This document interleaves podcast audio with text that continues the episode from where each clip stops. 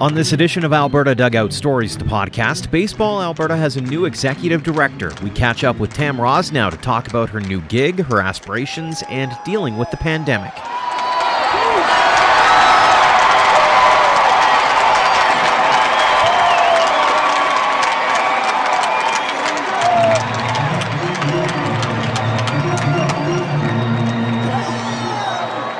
Welcome to episode 91 of Alberta Dugout Stories, the podcast. I'm Joe McFarland. Earlier this year, Baseball Alberta announced Darren Dekinder was retiring after a 10 year run as executive director. The longtime coach and umpire was applauded widely for his contributions to the game, including overseeing a massive growth in the sport in this province over the last few years. However, it left a major hole at the top of the organization. Enter Tam Rosnow. She has an impressive resume working in sport on a variety of levels. She's also very familiar with Baseball Alberta, having served as a program coordinator over the last couple of years. And talk about getting thrown right into the fire. With the COVID 19 pandemic hanging over everyone's head, it's been a game of wait and see from a health and safety perspective, which is tough when you're hoping to plan ahead for a summer on the baseball diamond. We talked about that and much more in this conversation with new Baseball Alberta Executive Director Tam Rosnow. Tam, thanks so much for joining us here on the podcast. Yeah, thanks for having me. How excited are you to be taking the reins? Uh, well, I have to say I, I am excited. I, I wish we were under different circumstances at the time, um, but unfortunately, this is this is where we're at. But uh, it's definitely a, a nice step for me moving into a role like this. Um, we've got a great office uh, office staff and a, a great board, and we're we're looking forward to being able to to play baseball and have an actual season like I thought we were going to in 2020. Well, and, and that's the interesting challenge that we get to face. And we'll get into that in a second, but I want to backtrack a little bit. You've been with Baseball Alberta for the last couple of years now. Walk us through how you managed to get involved in the first place and how you found yourself applying for this job, let alone getting it. Sport has been something that's been a part of my life for as long as I can remember. Um, growing up in Saskatchewan, a big football family, obviously. I've uh, switched over to to the enemies over here um, in Edmonton now, um, but it was always a part of what I did. Uh, grew up playing basketball came to Alberta. I ended up going to school here at Grant MacEwan, playing basketball for their their basketball team, and um, ended up working there in their recreation department, and have just always had um, a love for sport and organization of sport, and have kind of worked my way uh, through different opportunities, and found myself uh, applying for um, the position as one of the program coordinators here a couple years ago with Baseball Alberta, and have since been been with with the team here since then. And um, yeah, Darren, our, our, previous executive director, announced his retirement uh, last October, I believe. And at that point, we kind of looked at um, the potential for, for me taking on more of a role, and I continued to take on more uh, throughout the next six months. And then when the time came to apply, I did apply and went through the process of interviews and everything, and um, inevitably became the next executive director. Did you feel like you had a good shot at it, or were you just kind of thinking, hey, it was nice to put my hat in the ring and maybe better luck next time? I definitely felt as though um, I was just a name in the hat. Um, there was a, a ton of um, a ton of applications that came in and resumes that came in, and um, a lot of baseball people, a lot of people have been around the organization a long time, and so I definitely didn't feel like I had the upper hand in terms of um, them just wanting to give it to me. However, I felt like I had an upper hand in the sense that I was right here and had the experience in the office and with our staff and with the processes and running the seasons and you know not not just having an outside look in but being able to know how we run this from January 1st to December 31st and and what it takes to get through each phase of what Baseball Alberta does. What's your experience been like with Baseball Alberta over the last couple of years? Uh, it's been really great. Um, at the time that I did come into my previous role, it was definitely um, hit the ground running. So I guess it's pretty much the same with mm-hmm. this one in terms of uh, it's a pretty pretty quick pace.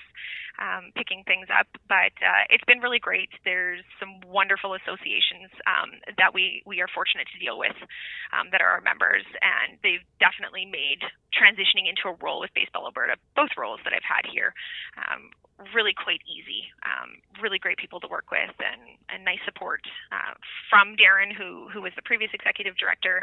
Lots of history, lots of knowledge, as well as our technical director, Sheen Bromley, is pretty much like the baseball guy uh, in the mm-hmm. province. You say Sheen, and someone says, "Oh, he coached me." So having those two individuals here in the office to help myself, as well as um, Ryan Bird and um, Brendan Smith, who who were new at the same time, kind of to help us uh, just hit the ground running and and be involved and understand where we're at and how we got to those those places. It, it definitely helped having those two um, here for so long. Surprised at all that you ended up going the baseball route because it sounds like sports are kind of your your forte, but here you are kind of taking the lead on the baseball front now. For sure. So sports, just in general, have just always been, uh, uh like I said, a, a, part of my life. So whether it was just uh, picking up a baseball and and playing with all the other kids on our street or heading over to a diamond. We used to play against you know the street behind us. We'd go and have like us versus them type stuff. Um just lots of memories of of that kind of stuff when I was younger. Um, as well, I have I have two kids, and um, my oldest son had played a few years of baseball, and I volunteer with the Challenger baseball program out in my community. So I'm very much involved in in sport aspect all around. So um, it ended up being a pretty good fit.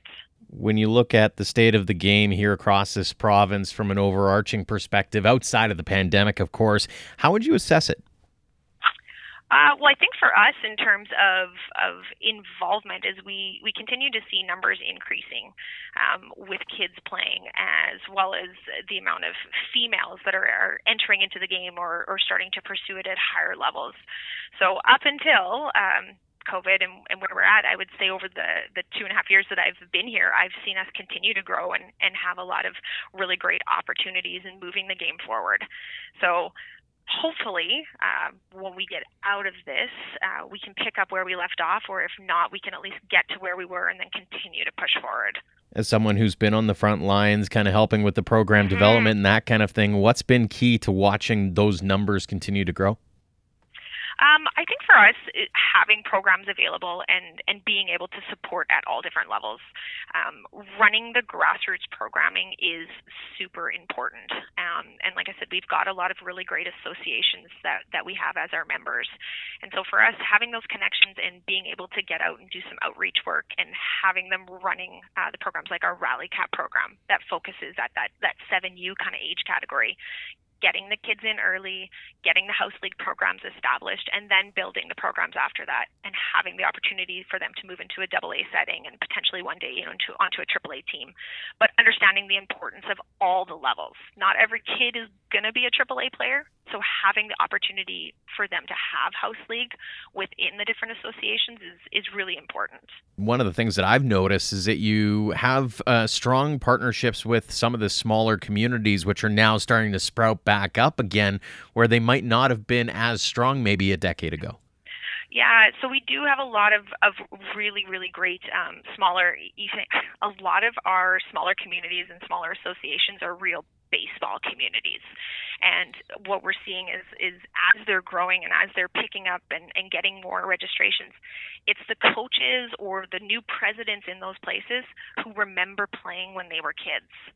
So exactly like you're saying, they may have at one time had had that, and now they're kind of on a resurgence. And it's because those those individuals who are now adults and have their own kids, and they're wanting to kind of rekindle those those childhood mm-hmm. memories for their kids, and it's kind of a resurgence in some areas. The fascinating thing I've watched is that you're seeing a lot of kids who are um, having good successes at college level, maybe even getting a little bit of pro experience in, coming back and giving back to that community as well. And, and it kind of sets the bar so that you can, A, say, hey, he went beyond, you know, sort of the local men's league.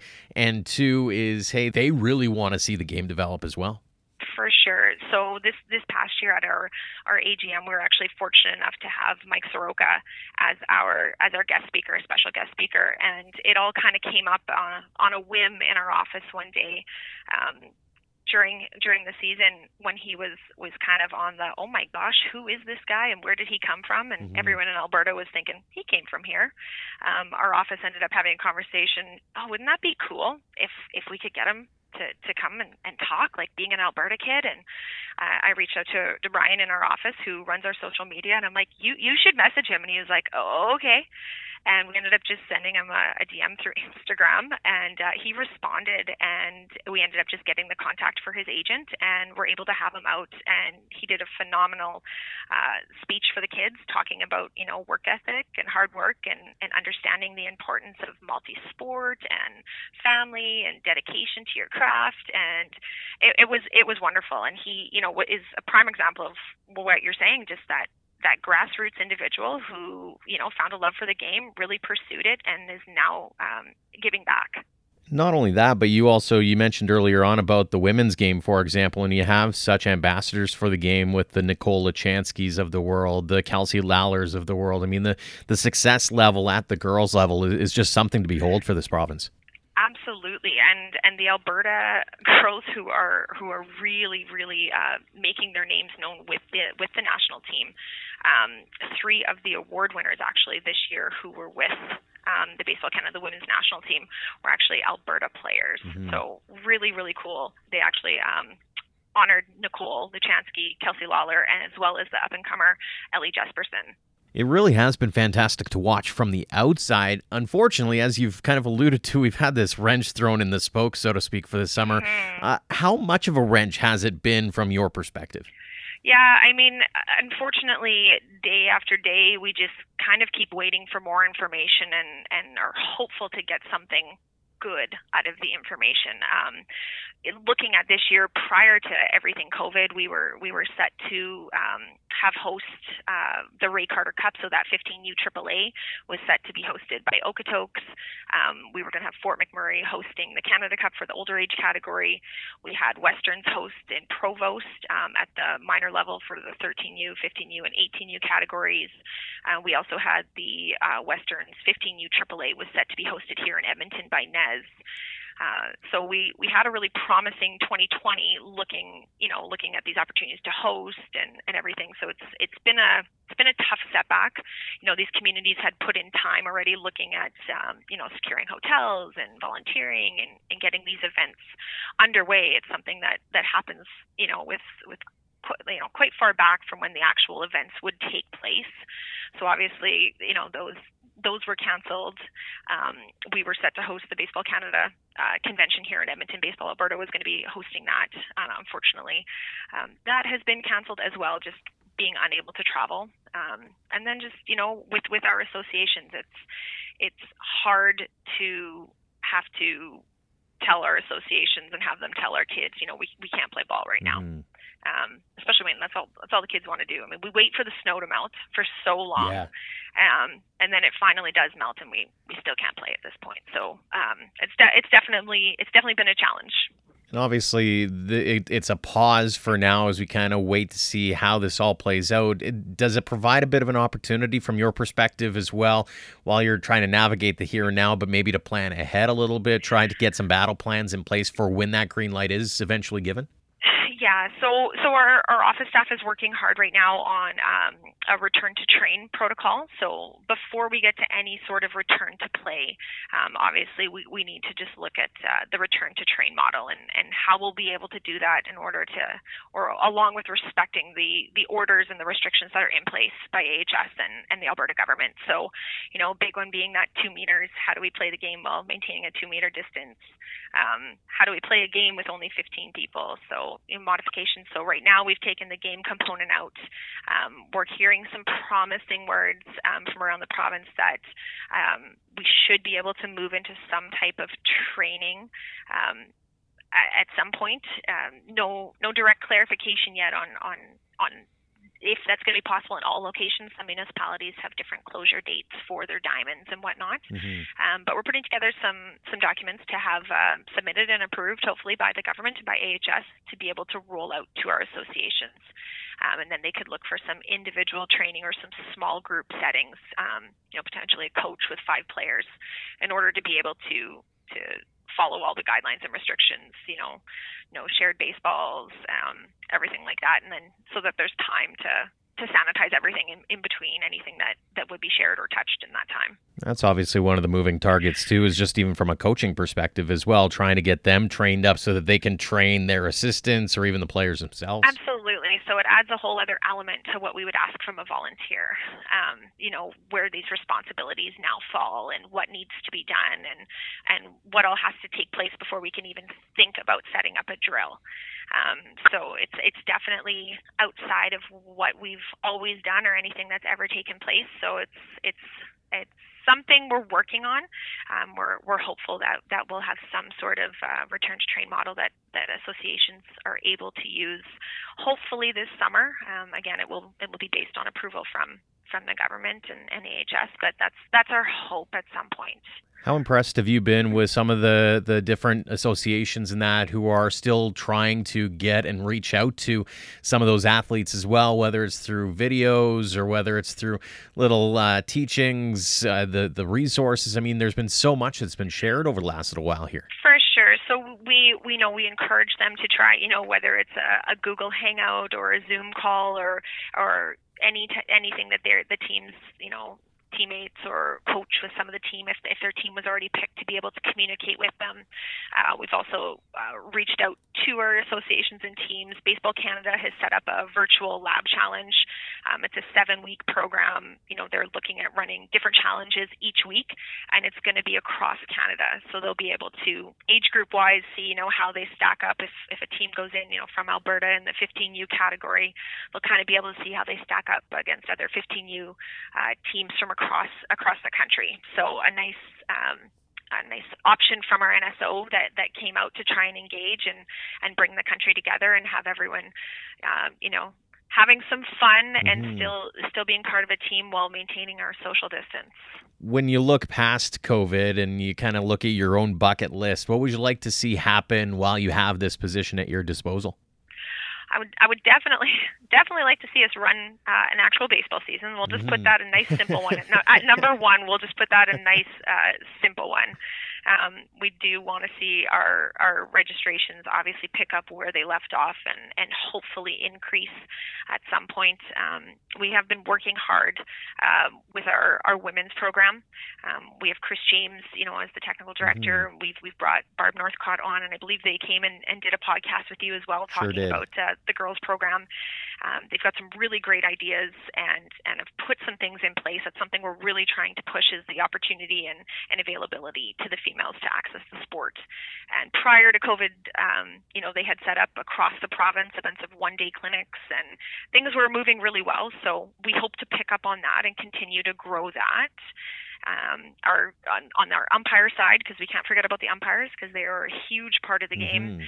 Um, we have Ryan uh, working alongside Brandon Strachey, who is our uh, umpire supervisor in Alberta. Um, they're working with their committee to develop some some really really great new opportunities. I probably can't say too much, but they're looking at some online options um, even right now for us since we haven't been able to deliver clinics in person, they've gone to um, you know supplying the materials through our umpire signing system so that we can still have that engagement. So we just hope to be able to continue that and provide some more opportunities um, for them as well do you foresee yourself having to maybe liaise with different sports as well before too long? Because there is going to be that green light given and i'm sure there's going to be a lot of i'll call it competition but you also don't want to force uh, some of these young athletes into making decisions so early as to what kind of path they want to take. Absolutely. So i i already there's a ton of um, collaboration amongst uh, PSOs within the province, and we're fortunate that the building that our, our office is located in actually does house a number of the provincial sport organizations. So we do have a, a lot of uh, direct communication uh, with everyone, and it's it's a constant conversation. And um, we have a working group even right now through the COVID uh, that continues on. It was it was developed before, but it works with the sports, physical activity, and recreation sector, and so everyone who who's on that that committee is able to come in and work together and collaborate. Fantastic. Final question for you. If you were to take out your crystal ball right now and kind of look ahead to maybe five or 10 years down the road, how are you going to gauge success?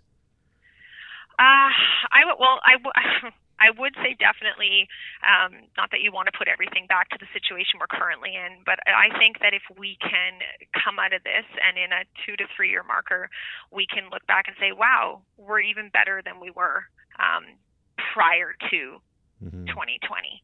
Um, and we, you know, we've established the, the, female program even further, and we've increased our numbers, and we've been able to um, just reach out and just help the membership get through this time. I think that in itself will be a huge success. Tam, congratulations again on the new post, and thanks so much for sharing a few of your stories here on the podcast. Thank you so much for having me. Thanks again to Baseball Alberta's new executive director, Tam Rosnow, for joining us this week. And again, congratulations on the new post. We're certain we're going to be hearing from Tam again soon. We'd also like to thank all of you for downloading and listening. If you haven't already, make sure to subscribe wherever you get your favorite podcasts. We're available on Apple Podcasts, Google Play, Spotify, Stitcher, and Podbean. Until next time, thanks again for all of your support, no matter the platform of Alberta Dugout Stories.